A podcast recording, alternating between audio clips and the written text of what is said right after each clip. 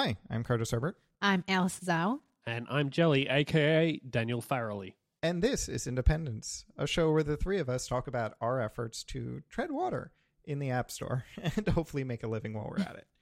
So, this week I wanted to kind of explore a commonality the three of us share with our current business models because I know that we've all had some changes over the years, but freemium. And I want to explore that a little bit because I think Apple's been leaning into freemium a lot more. They certainly did in the past, you know, when they launched in app purchases back in what, iOS 4, 5? Yeah, that sounds about right. Yeah. when they launched in-app purchases, we started to see freemium be a thing. Uh, you'd either see apps that were free up front with consumables started to become really popular, or you saw like the paymiums where you'd have paid up front and uh, pay to unlock some additional features like filter packs or something in a camera Mhm. app.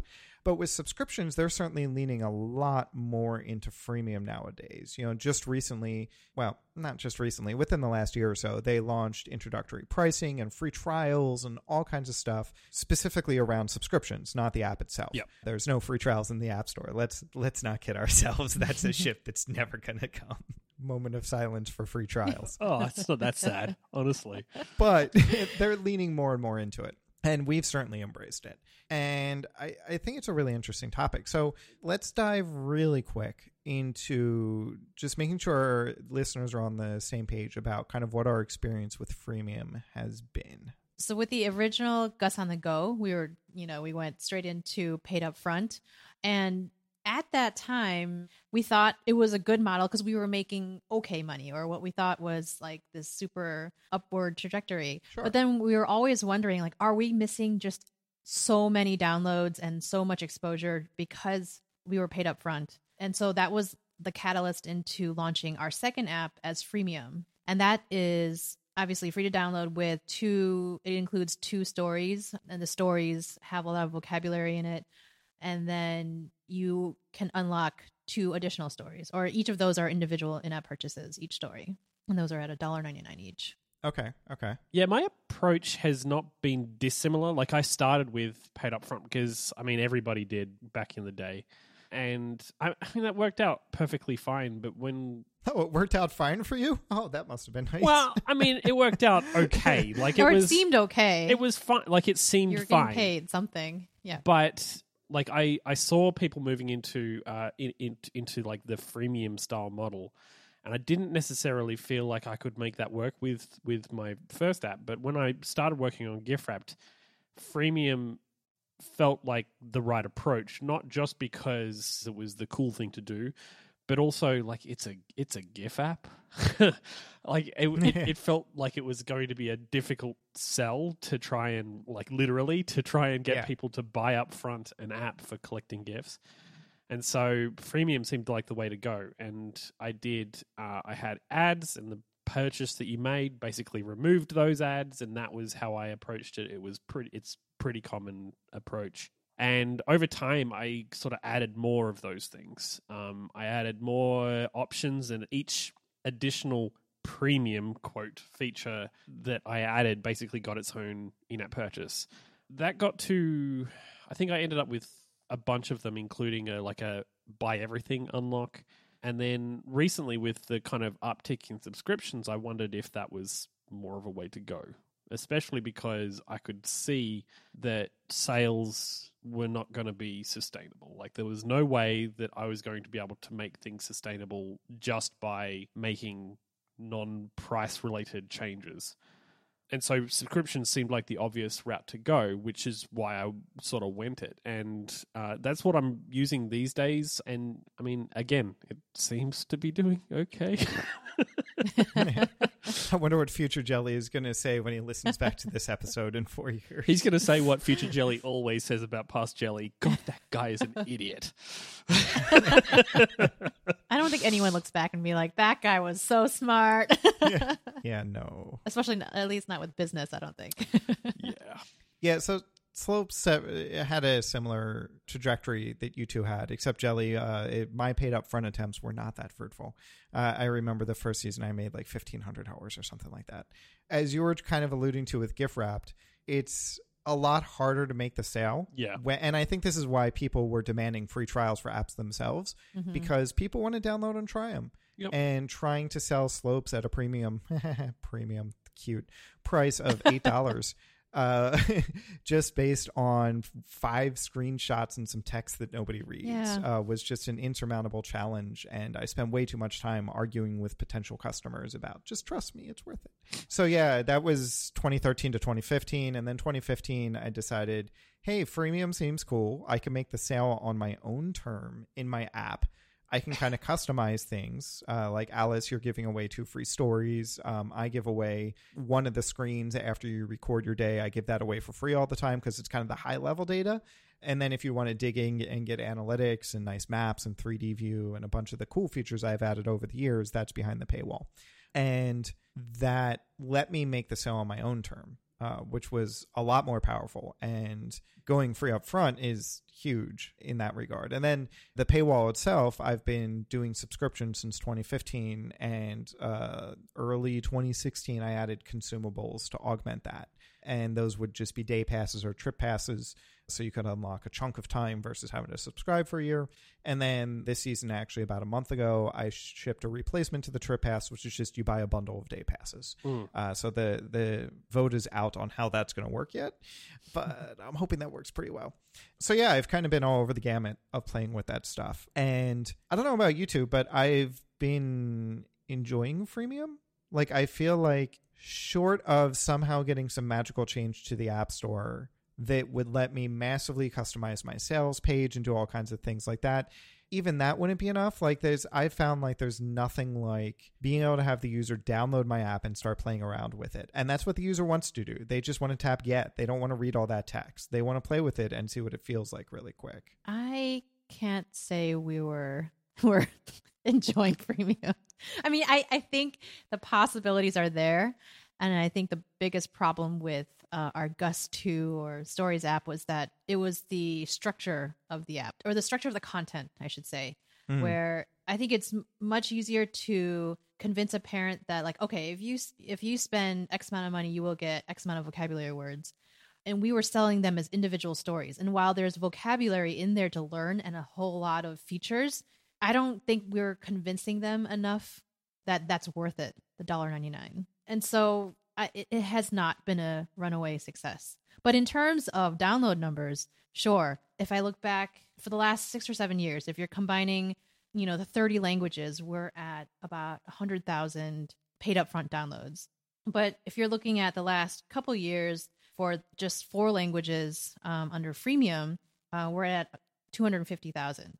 So, it, I mean, the numbers in terms of exposure, sure, maybe that's Yeah. really great for us, but the our conversion rate for the in-app purchases have just been dismal. I don't think you're alone in that. Honestly, like I mean, GIFwrapped gets tons of downloads, and I feel like it's easy to get those downloads. Yeah. Yeah. I haven't had to do a lot of work in that space. But the work that I am finding that I really need to put in with GIFwrapped is into the conversion itself. Like Yep. getting people who have downloaded the app and played around with it to purchase. And the approach that you take with that, I think, is very dependent on what you're creating Yeah. yeah for sure. because the approach that I took was that I had basically three individual in app purchases for, if I can remember what they are, removing ads, adding the ability to like save searches and stuff like that, um, and do more with that sort of stuff. And then more information. Like I would pull out information out of the GIF and display it to you, like the frame rate and stuff like that. Individually, those probably got more downloads, and especially the remove ads. Like tons of people wanted the remove ads. Not a lot of people want the ability to like see how many what their frame rate is. Yeah. I could see that. So that didn't really sell well in comparison to to removing ads. And the uh, one time unlock like that tended to get the most sales, which is good, but also kind of bad because what I really wanted was for everybody to buy the individual, all of the individual ones, and then continue buying more individual ones as they went on.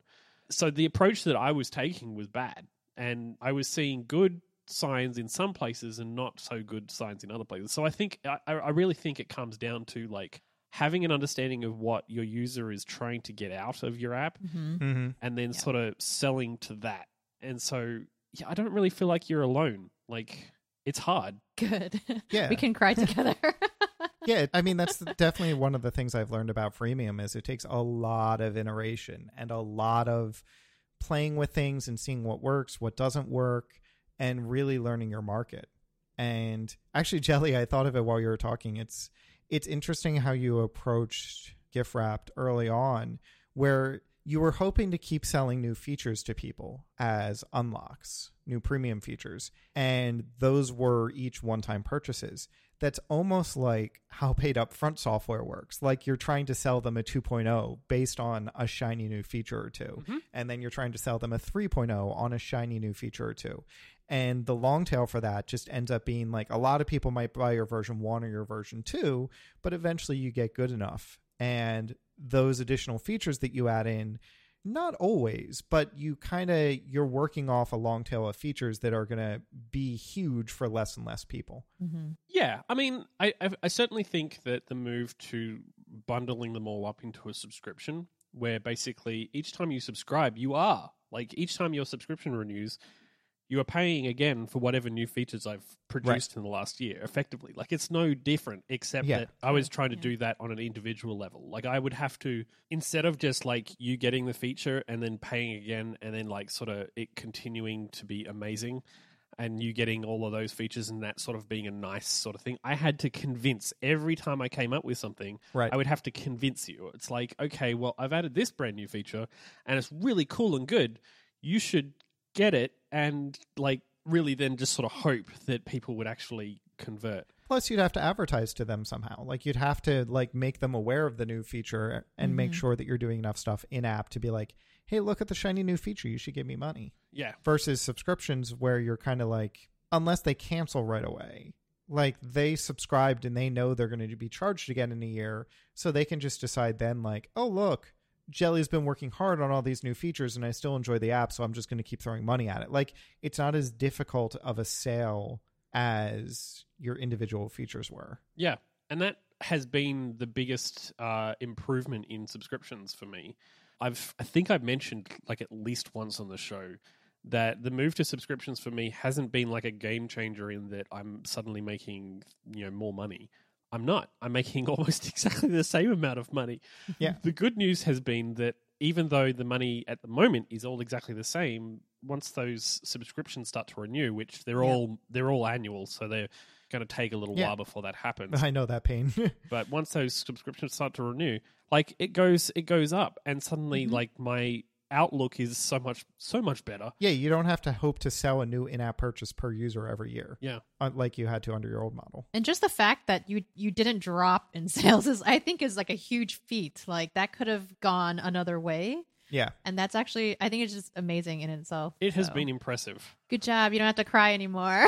yeah, you didn't tank your business model. Like that is really impressive. Moving to subscriptions, and you're able a couple months later to say, "I'm making the same amount of money." Yeah. like that's a really strong start. And now you're in the recurring revenue game, which is gangbusters. Speaking as somebody in the recurring revenue game since 2015, you're gonna like it over here.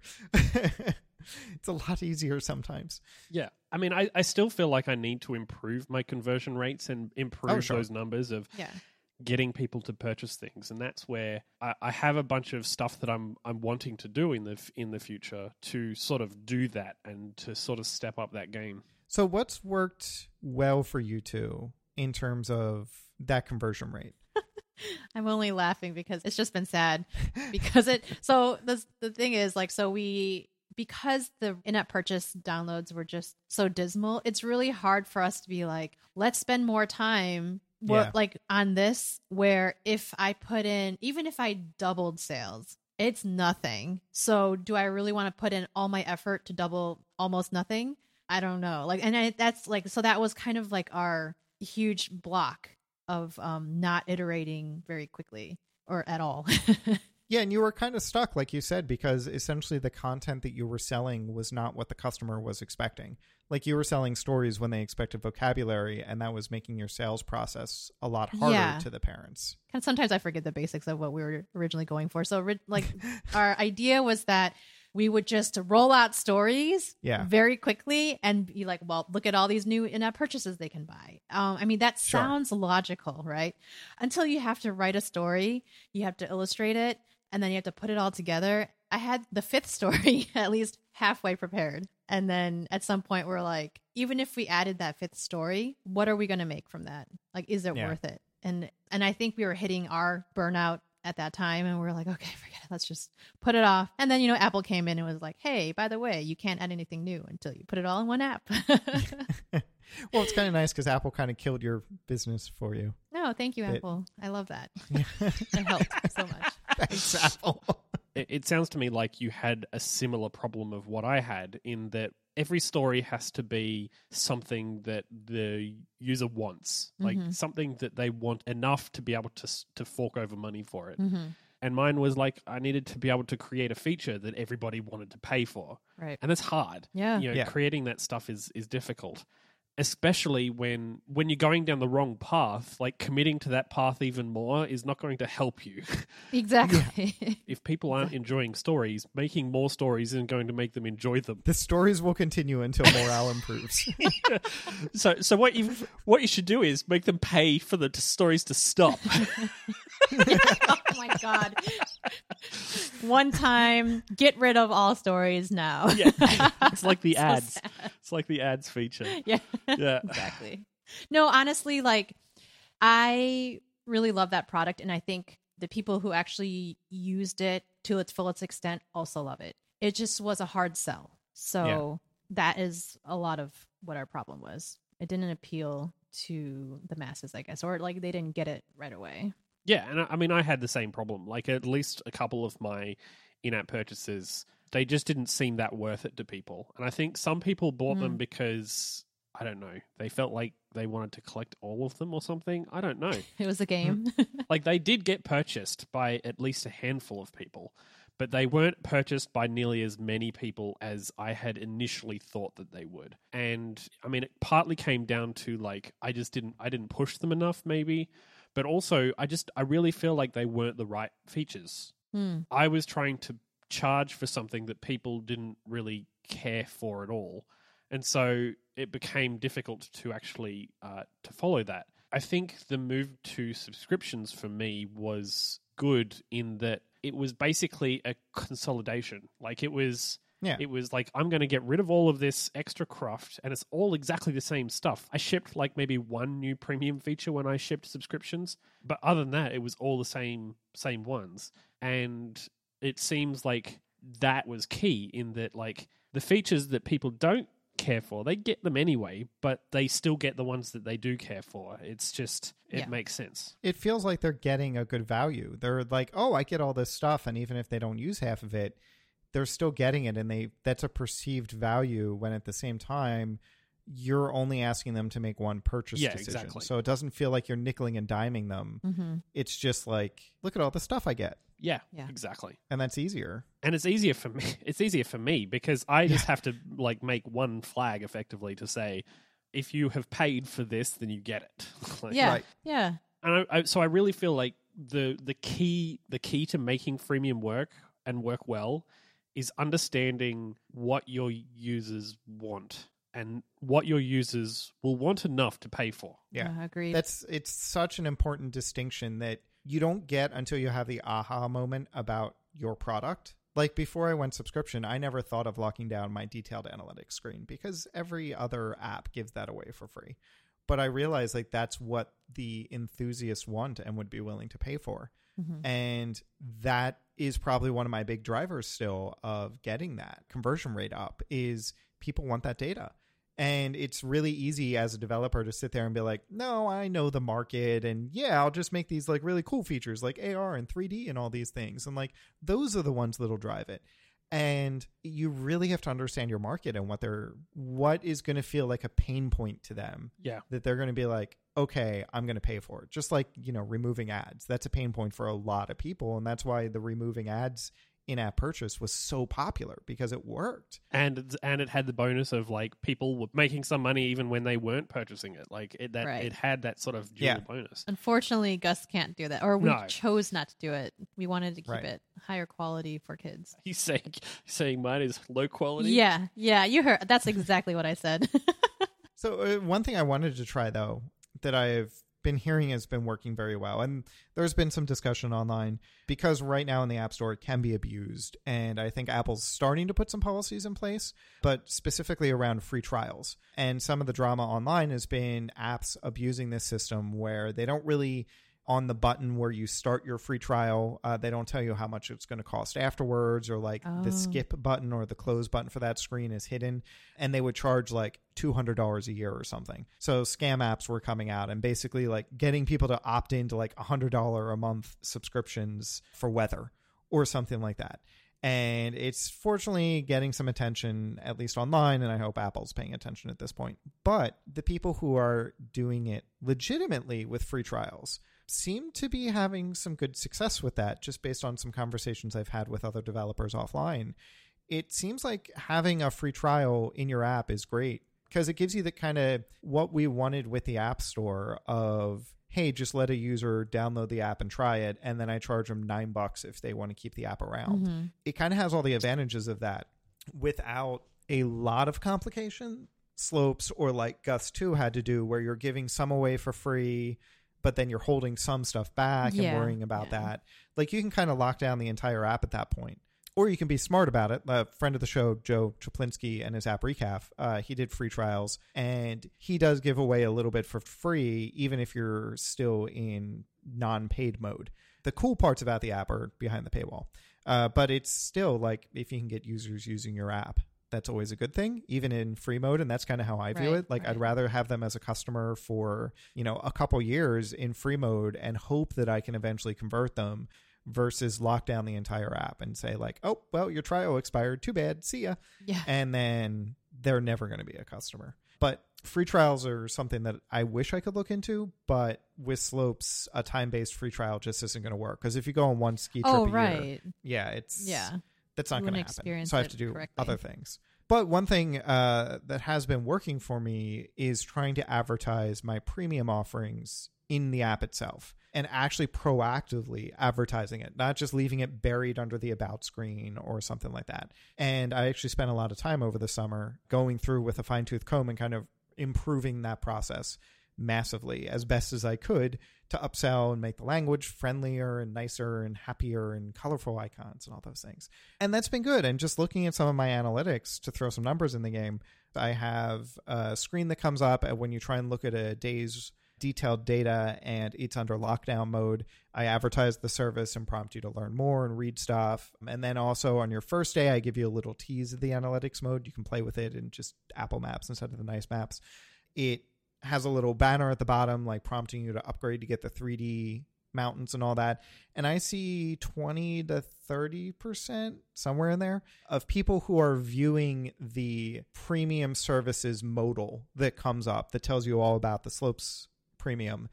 20% of them came from these in app advertisement things I'm scattering around versus coming through from the about screen or coming through from the my account screen where it says, hey, you should buy premium.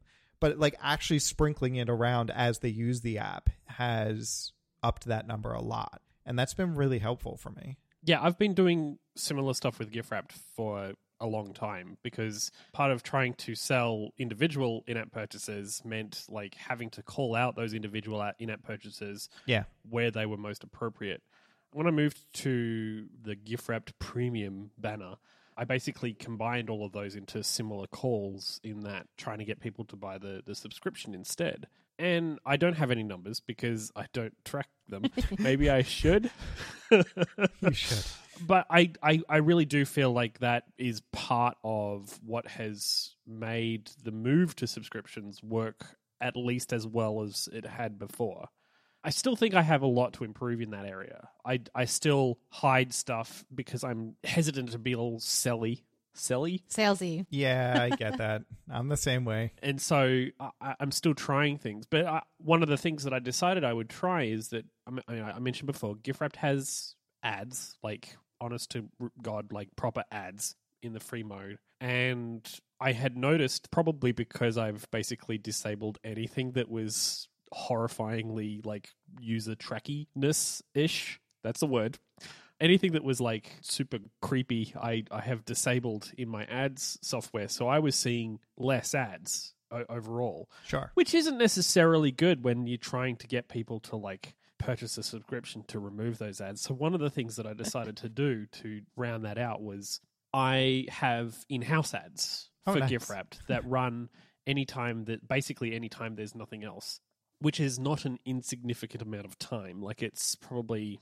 13% of the time apparently. But you don't have any click through data on that. Well, I have click through data, but I can't tell you like how many of those clicks then turned into sales. Like Oh, okay. in the last month, I've had about 73 people click through those ads, uh, which isn't bad. I would, uh, I think, given that they're basically free, like, uh, and it just basically means that I'm, I'm both doing the thing of like trying to get people to, uh, you know, tr- trying to annoy people enough that they purchase a subscription to remove the ads, and also like that it gives them an easy way to see like oh i you know there's a there's a subscription. So clearly like it is working. It's it i i, I feel and i feel like a good improvement but people are clicking through. So hopefully that also means that they are actually going for the subscription. Yeah, I'm seeing more apps try better inline advertising. Like I noticed um Strava was reworking some of their activity feed stuff and they just changed all their in-app purchases a couple months ago. So you can now buy like different uh, packs. I've seen a couple fitness apps do this now where you can buy like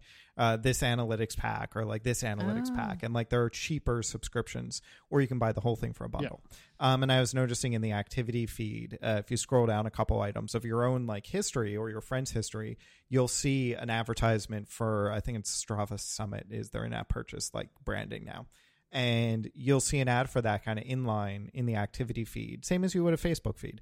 And that's been kind of interesting. I don't do anything like that yet within my activity feed, but like just those trickling of ads throughout your app in a tasteful way. Um, I'm like you, Jelly. I don't want to be too selly, but it's something I'm seeing more apps try, and it's it's smart.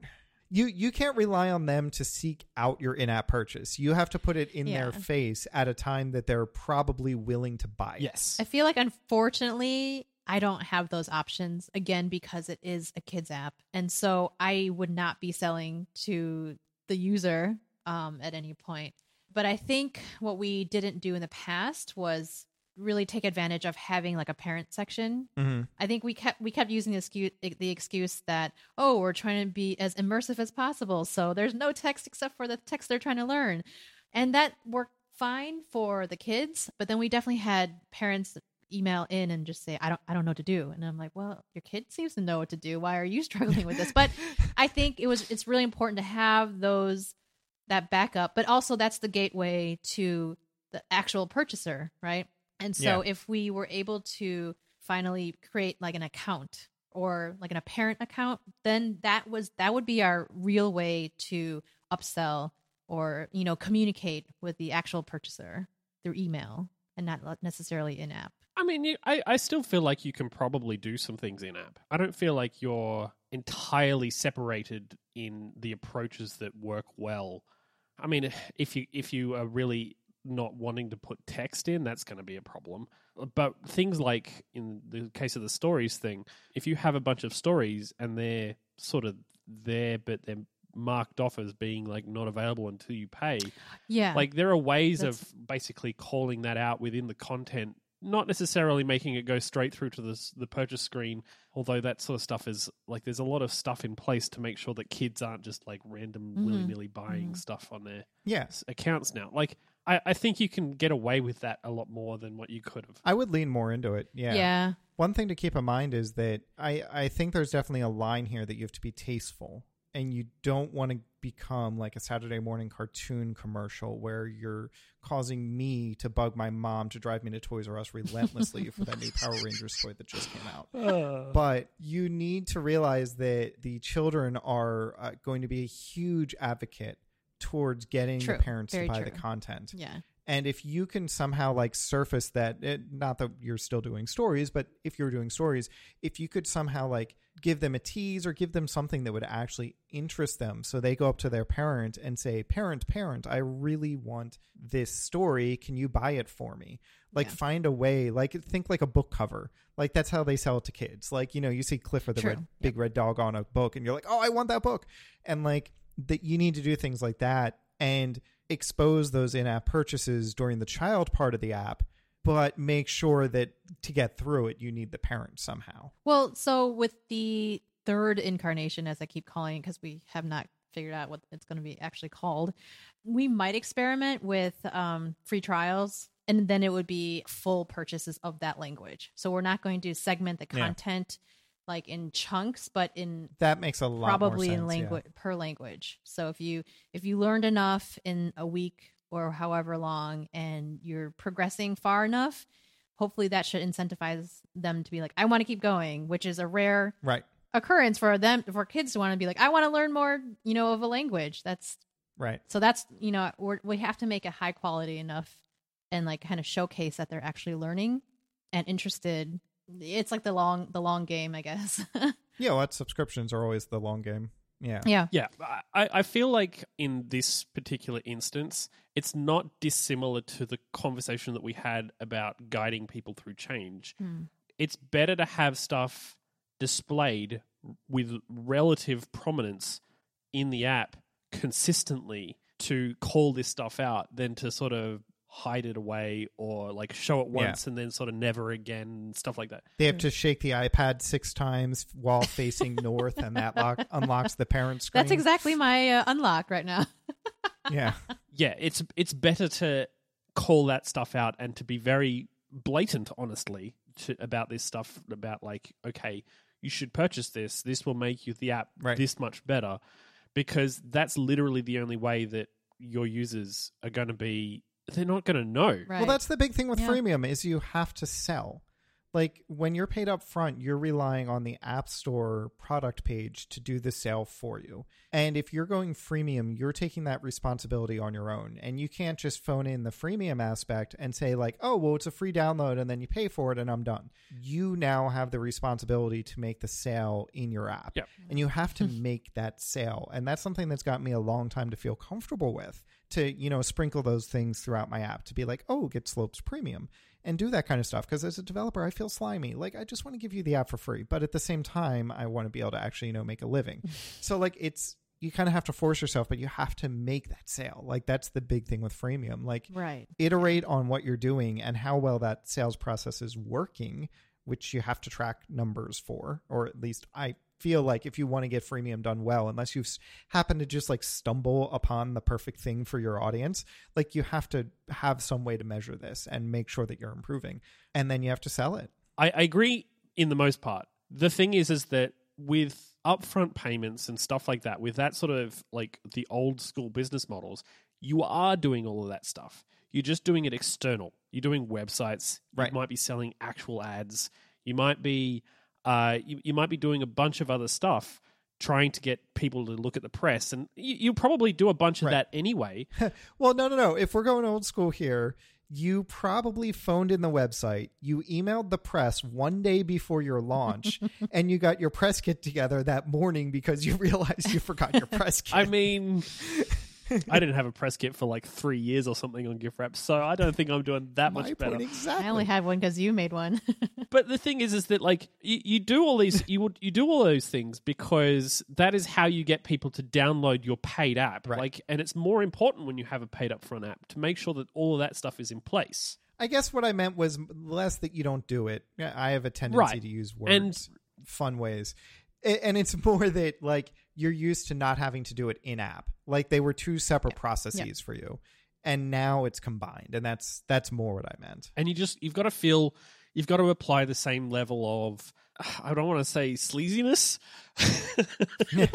but you've got to apply that same sort of approach where like when you've moved to something that's freemium from pay like from an upfront payment model now your battlefield is the app it's not outside the app Right. it is the app and the app is the only way that people are going to find to upgrade things So if you're not doing it, or you're shying away from doing it, or if you were just like phoning it in, I guess, you're probably not going to see as much conversion as you would hope. Yeah. And so I feel like it's not so much that you are suddenly starting to have to be salesy. You should have always been salesy, even with upfront payment. The thing is, is that like it feels different within the app, and you've got to you've got to basically just submit yourself to that to the, like to be to doing that because otherwise you're not going to see the success. Well, and I feel like it was easy when you were relying on sales tactics outside of your app that they were almost known checkboxes you had to check. You had to get your screenshots together. You should have a website. You had to get your app store description, your keywords, all that kind of stuff. There Yeah. was a great checklist of all the things you needed to do to launch an app. Mhm. And when you are selling in app, you have to be more creative and you have to put yourself in the user's shoes a lot more to understand, like, okay, they're hitting this screen. Are they feeling a pain point now that I can advertise to? Or is this an inappropriate time to do that? Like, you really, I feel like you have to put a lot more thought into the user experience and what they're going through versus when you're making a website, yeah, you have to think about how to sell your features and stuff like that. But like, you don't have to be aware of how they're feeling at that moment. You Yeah. you don't have to think quite as extensively. There's no guidebook. I need a guidebook. No, that that's what makes freemium hard. It's yeah. Yeah. There's no guide. As much as this episode is now your guide, you're welcome, everyone. Your guide is that there is no guide. You're on your own. Good luck. So, on that note, since we just dropped that knowledge on you, if you would like to get in touch with us, uh, we always love hearing from you. Uh, so, you can do so by sending us an email at hello at independence.fm, or you can find us online. We like to be little social butterflies on Twitter. I think it's just you, Curtis. No. You're the socialist one. No, no, not Yeah, socialist. the socialist one. I was trying to find like a jelly word and it just turned Conrad the Slopes. opposite direction. Social Uh, butterfly. I try and Cut close that. Twitter so I can get work done. All right, all right. anyway, if you would like to find us on Twitter, uh, you can find me at Conrad Curtis. That's the plural of the something. That's the plural of the Conrads. I'm the non-socialist. Eat a duck, I must. I don't even know where this is going, but I am jelly bean soup. So congratulations, you can follow one of us on Twitter, and the other ones will be 404 It's not found. And if you'd like to find us again, though, you can do so again in two weeks. We'll talk to you then. Have a good one.